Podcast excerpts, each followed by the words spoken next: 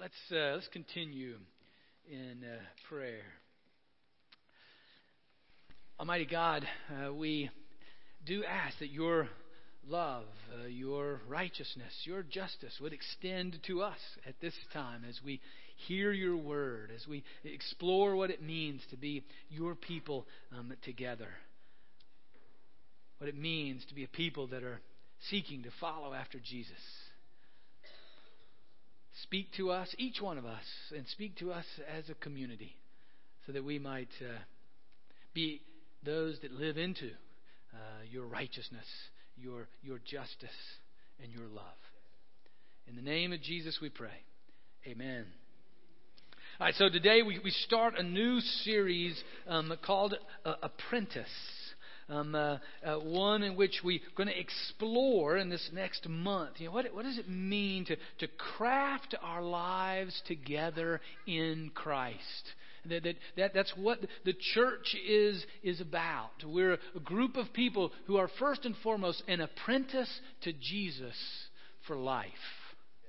You know, an apprentice is one, you know, that you hear that often in a trade or in a skill, you know. So you might be a plumbing apprentice. And so what do? You find someone who's an expert in plumbing, and then you go work with them. You hang out with them and learn from them their skill, or in medicine, or in teaching. You know, you apprentice yourself to one who is a master, so that you can learn their skill. Well, that's what Christians really are. We are an apprentice to Jesus for life. We want to hang with Him so that we learn from Him what it means to be fully human, what it means to really to live in love. And really, apprentice is just a word we use today to say the same thing when we talk about what the Bible talks about being a disciple. A disciple is one who's apprenticing to Jesus for life. Now, the church then is a group of apprentices where we apprentice to Jesus and we apprentice with one another. That's the ministry of discipleship. Because there's times when we apprentice ourselves to another follower of Jesus so that we might learn from them their skill, from their experience and their expertise as they are apprenticing to Jesus. Or there may be times when people will apprentice themselves to us. As we're following Jesus, they would learn from us. I mean, that is the ministry of discipleship, of trying to craft our lives together in Jesus. Because what's important is to recognize that Christianity is not following some moral code. Christianity is not just being a part of a particular little institution. Christianity is not just believing a certain doctrinal system. Now, those things are present, but what Christianity is a group of people seeking to help one another follow in their real life expression the ways of Jesus. It's a journey of transformation according to the words and power of Jesus. And when we do that together, when we are apprentices to Jesus with one another and we are disciples with one another, that is the ministry of discipleship. Now, today we're going to look, and throughout this month, we're going to look at particularly at Paul, the Apostle Paul, and specific relationships. Today we're going to look at Paul and Timothy, and in this one, Timothy is the apprentice to Paul, as they are apprentices to Jesus, and so we'll see that. Unfold in their lives. And matter of fact, you see that in 2 Timothy chapter 2, verse 2, is where we see actually 4 generations of disciples mentioned here. So in the letter, this is a letter from Paul to his apprentice Timothy. And this is what he says to him. What you've heard from me through many witnesses, entrust to faithful people who will be able to teach others as well. So you see the 4 generations. There's Paul, then Timothy to others, and those others need to pass it on to others. That is the ministry of discipleship. Those are apprentices to one another unto Jesus. Now, this is the ministry of multiplication. that is the way the church has spread around the world since the days of Jesus. I mean, Jesus, remember, he had 12 disciples. He called to come alongside him in life, to walk with him for 3 years. They hung out with him. They lived with him. They ministered with him. They served with him. They ate. They played. They did everything in those 3 years. And then when Jesus left, he then left them the charge. Now you go do what I've done with you. Now you go do that with others, who will then do it with others. And so, at the beginning of the church, after Jesus left, there were 120 people.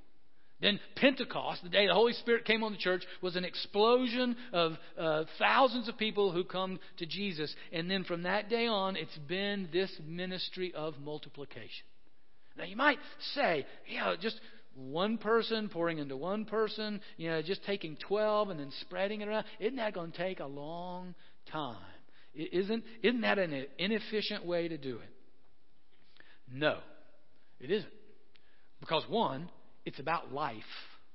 If it was just about information, then there are really much more efficient ways to do it. You can just do it on one on 1,000. But when it's life, when it's about living out the ways of Jesus, then it takes relationships.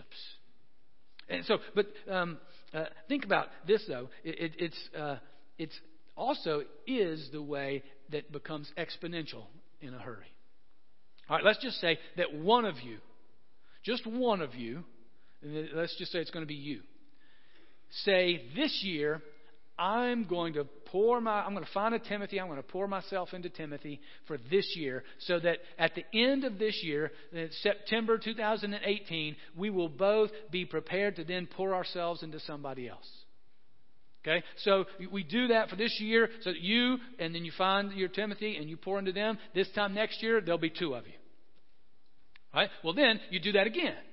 Well, then 2 years from now, there'll be four of you, because the two of you, had two Timothys, so now there's four of you. And then the year after that, well, then you do that year, well, then there's 8. And then the next year, there's 16, then 32, then 64, then 128. You get how this works, right?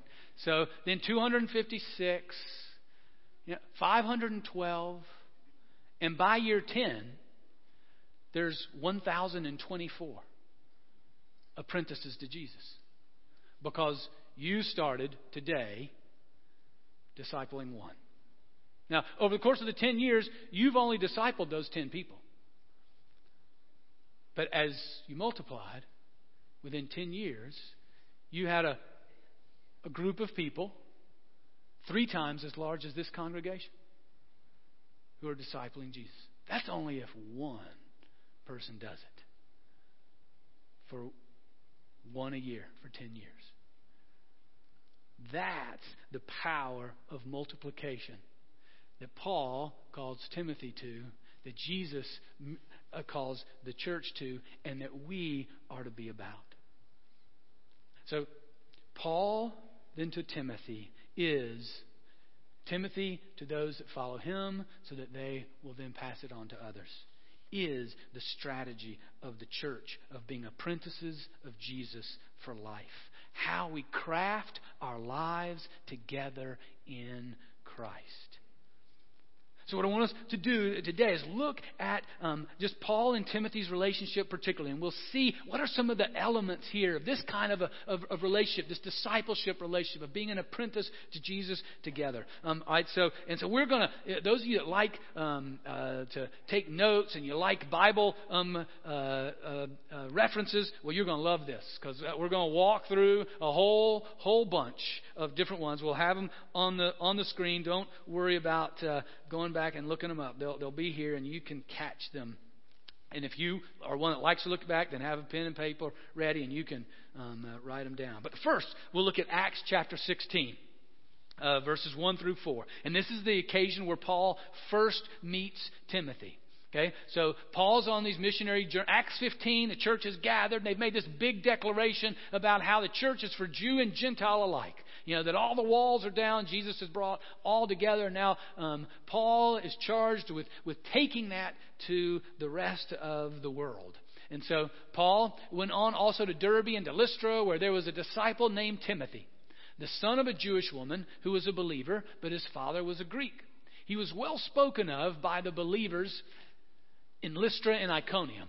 Paul wanted Timothy to accompany him, and he took him and had him circumcised because of the Jews who were in those places, for they all knew that his father was a Greek. As they went from town to town, they delivered to them for observance the decisions that had been reached by the apostles and elders who were in Jerusalem. So this is the first time they meet, and then Paul says to Timothy, "You come with me. Let you go hang out with me as we go from place to place carrying out this function." And so what we see here, first and foremost, is there is a relationship between the two. They spend time together. They share life together. They do things together in Christ. They're walking together in ministry. Now, 2 Timothy chapter 3, verses 10 through 15, gives it even a little more detail to that. All right? So in Timothy are two. There's 1 and 2 Timothy, and Paul is writing these letters to Timothy, you know, as his student, to continue to encourage him and teach him along the way. And so this is part of those letters. And a lot of our references will be from these two letters. So Paul says to Timothy, "Now you've observed my teaching, my conduct, my aim in life, my faith, my patience, my love, my steadfastness, my persecutions, and my suffering, the things that happened to me in Antioch, Iconium, and Lystra, what persecutions I endured. Yet the Lord rescued me from all of them. Indeed, all who want to live a godly life in Christ Jesus will be persecuted, that wicked people and impostors will go from bad to worse, deceiving others and being deceived. But as for you, continue in what you have learned and firmly believed, knowing from whom you learned it, and how from childhood you've known the sacred writings that are able to instruct you for salvation through faith in Christ Jesus." Now, the key thing from this particular passage is that Paul's saying, you've seen me, you've lived with me, you've seen, and not only the skills of what I've done, but the character, whether I was patient or impatient, whether I acted in love or didn't. You've seen that, you've experienced all of that, you've experienced me in suffering and persecution, so real life stuff. When I was crying in the middle of the sanctuary and had to get dragged out, you were with me. So this is about really sharing life with one another. The laughter, the joy, and the pain. But I love this passage, 1 Timothy 5:23. I mean, this is in the Bible. It's, you know, one of the stories is Paul is giving all these great truths to Timothy. In the midst of it, he just says, "Now remember, no longer drink only water, but take a little wine for the sake of your stomach and your frequent ailments." You know, they mean, so it's real relationship. They know one another. And he's saying, you know, the water, you know, it's not quite as purified and your tummy gets troubled. So be sure to drink a little wine with that so that won't happen. And then 2 Timothy 1, 2 through 7.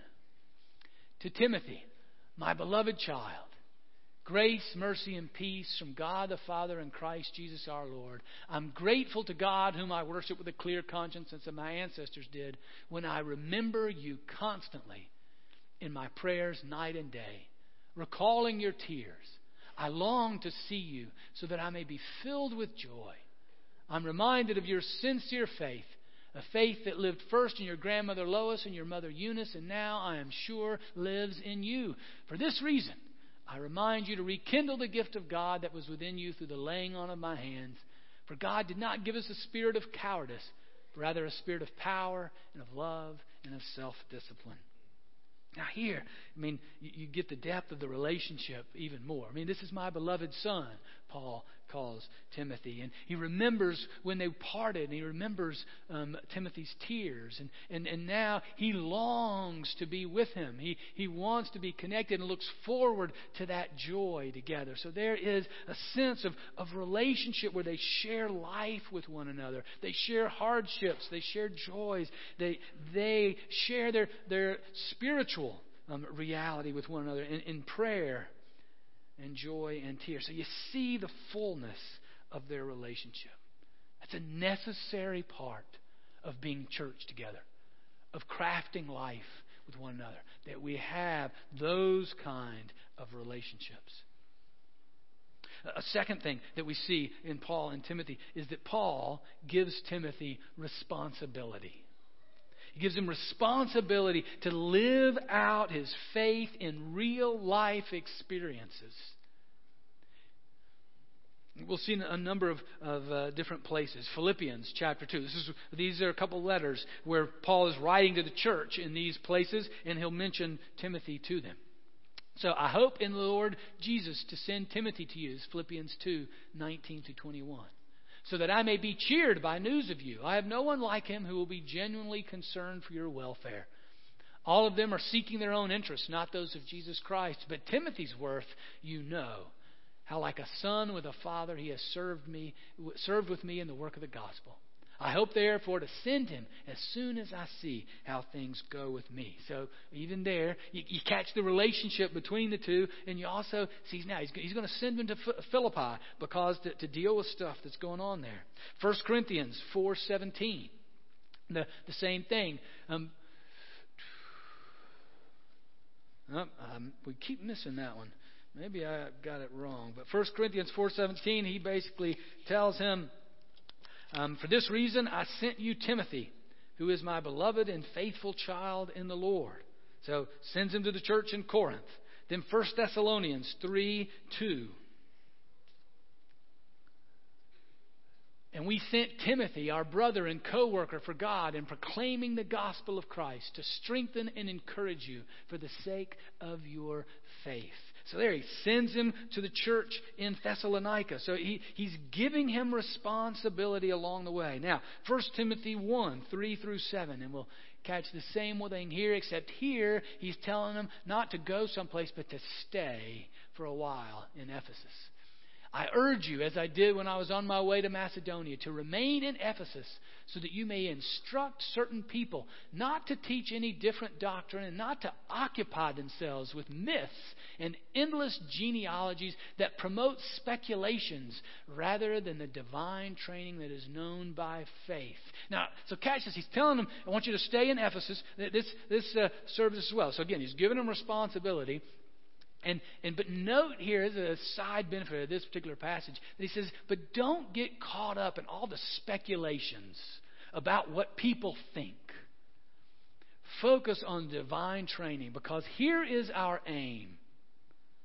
Our aim is that it's instruction. The aim of such instruction is love that comes from a pure heart, a good conscience, and sincere faith. Again, see that this is the purpose of the church. Not to have smart people who know all the ins and outs, but to have loving people who serve with a pure heart, good conscience, sincere faith. That takes relationships. That takes giving responsibility. And now, we need to have right doctrine. We need to understand those things. But unless they accomplish this, they're not fulfilling the purpose that God has for them. So again, there's huge responsibility that Paul gives to Timothy. Now, this is a real key thing in the church, and actually in a whole bunch of settings. There are no helicopter parents or lawnmower parents in the church. You know, helicopter parents are parents that hover over their children when they're in college and call or email their professors, or hover over them after they've graduated and they've gotten their first or second job, and they call their bosses to complain about how they're treating their child. That's a helicopter parent, and I'm not making this up. You know, a lawnmower parent is one who cuts the grass in just the right path so that your children have no problem but walk on cleanly cut grass all the way through life. That is not what this is about. This is good implications for parenting. Also, good implications for the church. Some of us, like me, old people, you know, over 50. Sorry, but we are. That's just the way it is. we got to give up some of our control. Now, that's a real ouch. Yeah. But we got to give our control to those Timothys, giving them responsibility, just like Paul did. You know, but not to hover over or keep them under our wing, but then to put them in places where they truly face persecution or maybe even fail. That's the work of the church that is necessary in these kind of relationships. In the ministry of discipleship, of being apprentices of Jesus, we have to have relationships where we truly share life with one another, and we have to have responsibility to live that out in real life.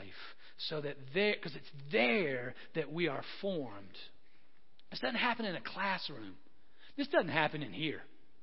This happens out there, where we're truly formed to be people of love and sincerity and faith.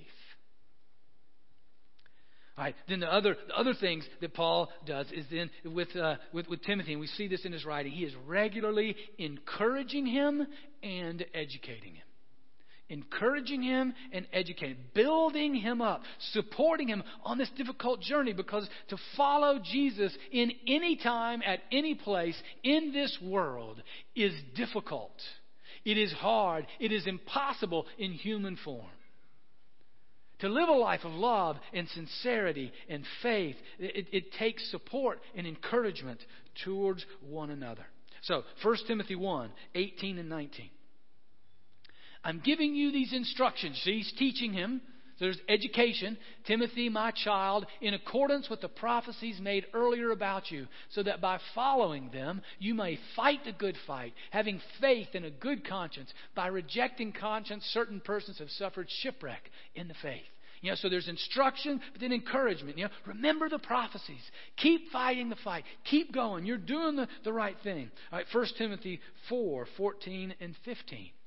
Do not neglect the gift that is in you, which was given to you through prophecy, with the laying on of hands by the council of elders.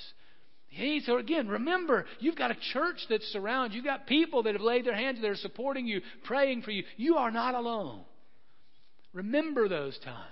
Put things into practice. Devote yourself to them so that all may see your progress. Again, remember the prophecy. Remember the gifts that you have given them, naming them. Those the gifts that he has. 2 Timothy 1, 8 through 10. Do not be ashamed then of the testimony about our Lord or of me, his prisoner, but join with me in suffering for the gospel. Now, Paul's writing this from prison. And this is close to the end of his life. And he's been heavily persecuted. And yet he's continuing to write to Timothy. Don't be ashamed of this. Now, this is all still part of God's plan. Now, and then invites him, join with me in the suffering for the gospel. See, if we're helicopter church people, if we're just always just protecting, then we don't give people opportunity to suffer for the gospel and to rely on the power of God. And he said, now this is the time. Rely on God's power. Remember, he's the one who saved us and called us with a holy calling, not according to our works, but according to his own purpose and grace. This grace was given to us in Christ Jesus before the ages began, but it has now been revealed through the appearing of our Savior, Christ Jesus. He's teaching him now, continuing to go back to that same message, salvation by grace through faith. It is a gift of God, not of our own works.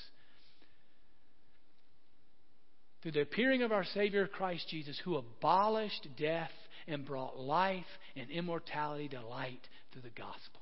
And as Paul is facing death, he's reminding Timothy, who's also facing persecution. Now keep going. Jesus has abolished death. He's the one who is life to the full. So he encourages and he educates along the way. I've heard it said, love always, condemn never, encourage often, and correct when necessary. Love always, condemn never, encourage often, and correct when necessary. And you see that in Paul. He is encouraging. And he's educating them along the way. So for the church, for the ministry of the church, this ministry of being an apprentice to Jesus, and this ministry of discipleship where we encourage and support one another, help one another to be Jesus apprentices in all of our life. We need significant relationships with one another, where we are given responsibility to and experiences of living that faith out in real life. And in those relationships, we encourage and build one another up and continue to educate and to teach one another. Now, today we've looked particularly at Paul as the one who is mentoring, teaching Timothy. Timothy is the apprentice. If you're like Paul, then who's your Timothy? Who's the one? Just one person. And you don't even have to develop a new relationship. It may be existing relationships that simply you need to consider, right, how am I a Paul to this person? How am I in a relationship with this person that's crafting a life together that is following after Jesus? Now, for some, it may be your children or your grandchildren. You may need to look no further than their beautiful, bright, shining faces. Because the family is the primary disciple-making unit. The Christian family is the primary disciple-making unit. So Timothy started there. Remember Paul, he knew his story. He knew Eunice. He knew Lois. And sociological study after sociological study have shown us time and time again that the greatest impact on the faith of a child when they're an adult was the faith of their parents. It's not the faith and practice of their pastor. It's not the faith and practice of their peers. It is the faith and practice of their parents. So you as parents, we as parents, we have, believe it or not, it may seem to you like you have no impact. That's why the proverb says, train them up in the way they should go. And in time, they'll get there. But study after study showed that we as parents have the greatest impact. And so maybe that's where you need to look and start right there. And that's a challenging word. That's because there are a lot of competing forces for your time with your children. There are a lot of things that we feel like we have responsibility for our children. We want their grades. We want their education. And that's a really good thing. And we want them to thrive in dance or music or sports. We want them to do those things. But which is more important, to lead them in the way of following Jesus, or that they get straight A's, or that they know how to throw a curveball? Which has to be our highest priority, and strategically it's the most significant, because we are the ones as parents that have the greatest influence.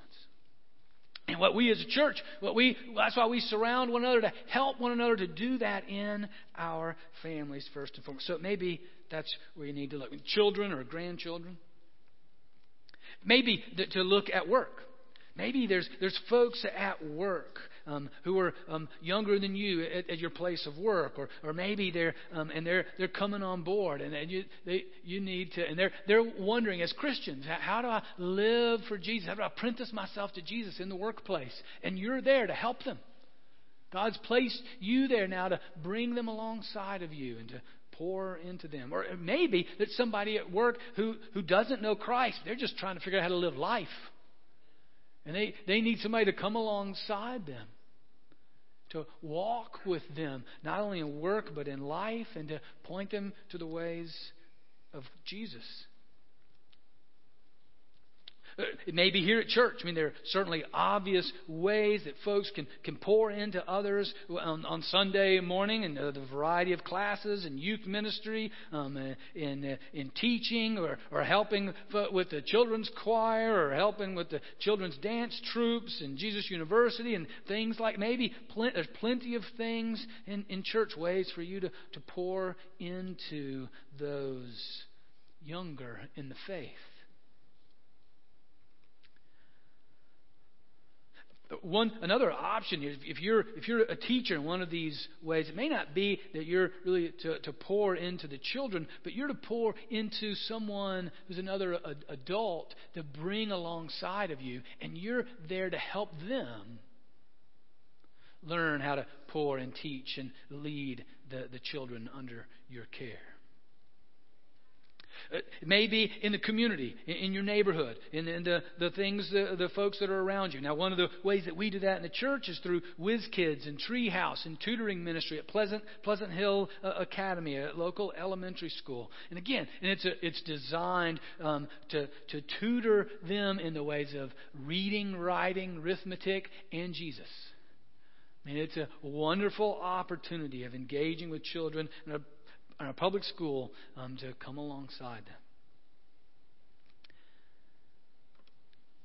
Now maybe you hear these and you're like, yeah, all right, I like this. This is really good. This is a really significant point. But how do you do it? I see this. This is the way that the church is growing. This is the way of Paul and Timothy. It's the way of Jesus. It's the way that the church carries out its ministry. But how do we craft life together in Christ?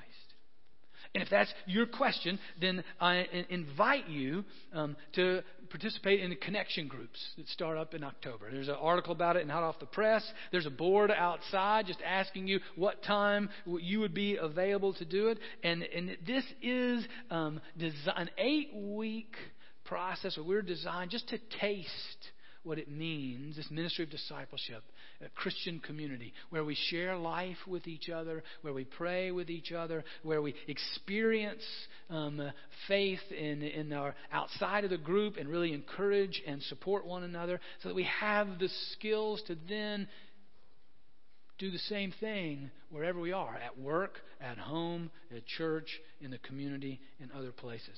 But those will start up in October and invite anyone, encourage you, anyone and everyone to be a part of those groups. And again, you see the basic sign up right now. We're just trying to figure out when folks will be able to do it. It's an 8-week process. It is 2 hours, an hour and a half to 2 hours a week where we meet together. I mean, because like I said, relationships and stuff like this, it's not something you can do online.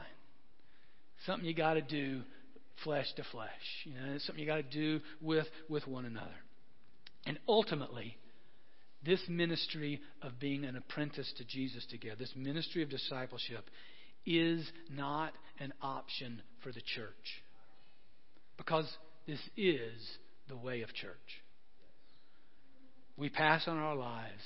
We pass on the faith to one another. We learn to pray with each other. We learn to share life with each other in Christ, to encourage and support one another and walk with each other on this journey of faith, supporting and helping one another, being an apprentice to Jesus in life. That is the essence of the Christian church.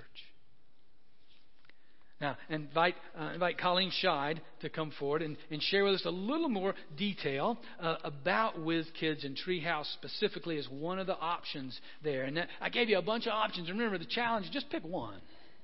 Just pick one. Where is your place to really pour in this year? Colleen. Yeah, this is a fun apprenticeship opportunity. On Tuesday nights from 5 to 6, a bunch of us go up to Pleasant Hill Academy, which is the neighborhood school about a mile north of here. And we have a one-on-one tutoring ministry, mostly literacy, actually. A little bit of math, but mostly reading, with kids in 2nd through 5th grade. WizKids is for 2nd and 3rd graders with a strong literacy focus, and then by the time they can read well enough to read the Bible, we read the Bible with them. Why not, right? So it's more of a discipleship focus with the older kids, because the Bible is our text and we're still building comprehension and fluency, but we are grounding them in the Word of God, because I just think that's one of the biggest gifts we can give any kid. We need a number of things. We need tutors, obviously. We also need drivers, because a lot of the kids from the families who come don't have any transportation, so they need to be picked up and driven to WizKids or Treehouse. We also are inviting people to make snack donations, little waters, you know, the not too big waters, and packets of snacks that aren't horribly bad for them, but still likable, like pretzels or peanut butter crackers or something like that. All of this is just for an hour a week with a kid, and a lot of times people wonder, does an hour really make a difference? There are outcome studies that show academically it does make a difference. 1 hour with a caring adult really focusing in on a kid can make a huge difference to their academic performance. More importantly even than that to me, though, is that these kids are weekly experiencing Christian community by being with us. They are we're having a spiritual time with all of them where they're getting grounded in the Bible. They're reading the Bible and being invited into a relationship with Jesus. It's an evangelistic ministry. So if you have any interest, we would love you to get on board. We will start on October 3rd with a training, and then we'll begin the tutoring the following week, October 10th. Also, this whole thing is, under the umbrella of City Gospel Mission, which is an organization that's reaching out to people all over the city to help folks out of poverty and into the life that God has for them. So it's inspiring to be part of this bigger movement, and they have cool training and great resources, and they give us a lot of help. So that's a fun part, but it means that you got to jump through some hoops. So you need to register at the citygospelmission.org volunteer/youth-site if you want to join us. So please get that information from me. I will be out in the atrium after the service and for the next few weeks to help you get on board if you would like to, if you have any questions. Or you can talk to the people who are showing up in pictures to see what the experience is like. As well, if you are a student, we need people 16 or over, but high school students are so welcome if you can make the commitment, if you can show up every Tuesday. Kids love high school mentors. They just really, really relate well. Okay, I wanted to read you really quickly a couple of evaluations that I got from the older kids last year, just to give you a sense of how the kids feel about this ministry. This is just a little sampling. One of them said, "I love every person in Treehouse." Another kid writes, "Treehouse is the best thing ever. It helped me get closer to God and make better decisions in my life. They're great people. All in all, everyone is great, and everyone feels loved." Mm-hmm. I thought that was cool. This kid says, "I'm proud that I got to meet these people. This made me really happy." That's big. And then this is my favorite. "I love how they help us get to God more closer than we would." So, if you don't get involved any other way, please pray. Pray that these kids will learn to read before the fourth grade, because if they don't, they start falling behind in everything. Pray that they will start to read the Bible for themselves. Pray that they will come to faith in the Lord, and their families also will come into a faith community, either this church or another church. Please pray for these people that we're reaching out to. Thank you. Amen. Thank you, Colleen.